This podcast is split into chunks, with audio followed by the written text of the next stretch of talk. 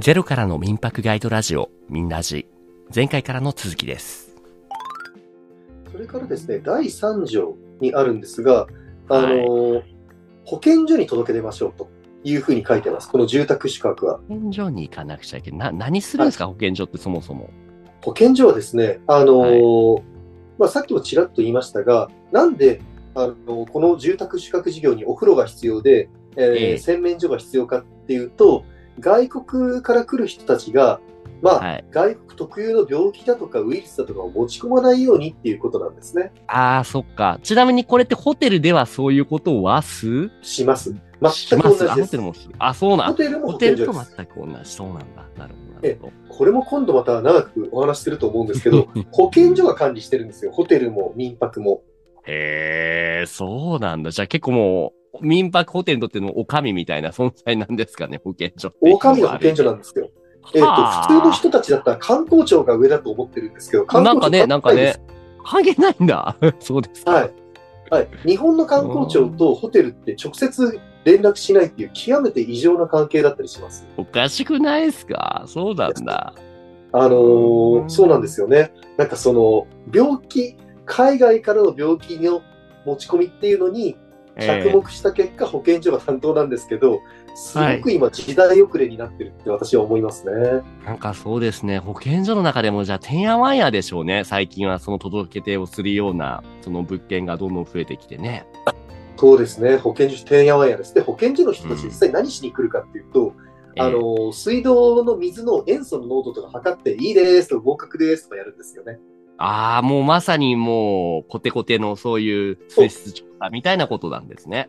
そうなんです。そんな人たちが管理をしてますというのと、次に第8条ですね。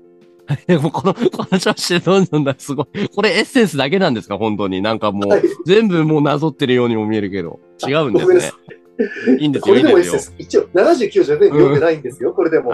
これでも。うんこれでも僕に対してもう甘い言うて、もう言ってください。ビシバシ叩いて絞りてください。すみません。えっと、第8条にあるんですが、あの、ん宿泊者名簿っていうのをつけなきゃならない。これも大きなところで、今まで野放しだったんですけど、誰が泊まってるのかと、きちんと、えー民泊やる人は、あの記録して残してくださいねと。いやー、そういえばね、民泊で僕も Airbnb 使って他のところ泊まった時に、なんか紙ね、書かされましたね。どこから来たのとか、次どこに行くのとか、なんかこの質問よくわかんないなとか、書いてる時は思ったんですけども。そうです、そうです。あの、そう、どこから行くの、どこから来たの書かなきゃならないんです。これ、旅館業法に規定されてるんですけど、同じものを作りましょうということで、かなりあの、えかっちりとした管理をするということが義務付けられてます。ーなるほどね。何かあった時に、問題があった時に、その原因究明のため、みたいな感じなんですかね。そうです、そうです、そうです。まあ、特にあの、この2019年、17年か、17年にできた時って、東京オリンピックが、あの、近くになあったんで、そうですね。そう、結構テロ対策とかが話題になってたんですよね。うん、うん。で、それで、怪しげなテロリストが来ないように、まあ、テロリストって、あの、名前とか、パスポートの写真とかも撮んなきゃならないんですけど、実際に。はい。そういうふうなことをきちんとしますよということによってテロ対策をするっていう、そういうこともあったみたいで、まあ、このあたりは、この法律ができた時の背景ですよね、うんオリンピックですね。そういったのもあった。本当にみんなこんな書いてちゃんとお上が確認してんのって思っちゃいますけどね。ね、あの、本当かどうかともかく、あの、定期的に保ええ健所に宿泊者名簿って提出しなきゃならないんですよ。だから、作んないと大変なんですよ、後で。そうなんですね。なるほど、なるほど。わかりました。そうなんです。あと第10条、これが一番大きいんですけど、はい苦情への対応っていうのが設けられて、住宅宿泊事業者は苦情とか問い合わせに関しては、適切かつ迅速にこれに対応しなければならないっていうのが一条できました。はい、これ、く、誰、誰からの苦情ですか？これは。ちなみに。周辺地域の住民からの苦情問い合わせですね。ご近所さんってことですね。隣に住んでる人とか。なるほど、なるほど。これが実はまさにポイントで、あの、これができたことによって、実際苦情処理義務っていうのはできて、これに違反すると罰金ができると。あいう今までは結構無視したなってことですか？そしたらじゃあ。そうなんです。おいいところですよ。あの、この法律できるまではみんな無視してたんですよ。マンションの一室とかでやってても、もうじゃあオーナーは泣き寝入りするしかなかったみたいな。そう、あの、まあ、オーナーもそうですし、まあ、オーナーもそうですね。あと、やっぱ周辺住民の人たちも泣き寝入りでしたよね。いやー、それは結構カオスですね。ないるほど。って、家の庭に、あの、タバコとか捨てられても泣き寝入りですから、本当に大変だと思う。今その辺がかなり厳しくなったってことですね。厳しい。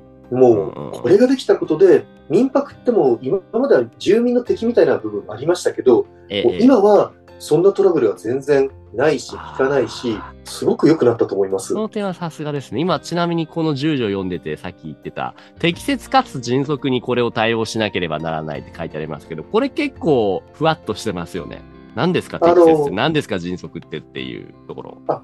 この適切かつ迅速っていうのが、区によって違う、えっと、いろんな自治体によって違うんですよ。違う の？私が見てる限りでは、10分以内にえ対応するっていう条例もありますし、は迅速だ30分以ね。そう。で、30分以内に対応するっていう条例もあるんです。俺も結構迅速だと思うけどね。そうなんだ。えーそう。この適切かつ迅速を10分と解釈するか30分と解釈するかが自治体で分かれるんで、これ気をつけないと、結構あの、住宅資格事業所になれなかったりします。本当ですよね。この適切っていうのもどこまでやるのかですよね。ただ文句聞くだけで終わりでいいのか、それともなんか実際に問題を起こしたところの人に行って、なんか頭下げさせるのかとか、いろいろありますよね。いろいろあります、多分。ただ、この適切に関しては、これ以上具体的な表現を見たことがないですね。迅速の方ははっきりあるんですけど、10分とか30分とか、ああ、なるほど、なるほど。適切ってもうこんなさじ加減ですもんね。さじ加減です。まあ、ただまあ、あのこれですごく行政の人が行政指導しやすくなったのは間違いないのかな。まあまあまあ、ないよりはあった方がいいですね。お前のこれ適切じゃないよとか、迅速じゃないねとかっていうのを後から言うってことですね。そうですね。それから第11条の2項っていうのがあるんですけれども、えあの、届け出住宅に人を宿泊させるときに不在であった場合には、住宅宿泊管理業者に委託をしましょうと。そんなことが次週へ続きます。ご清聴ありがとうございました。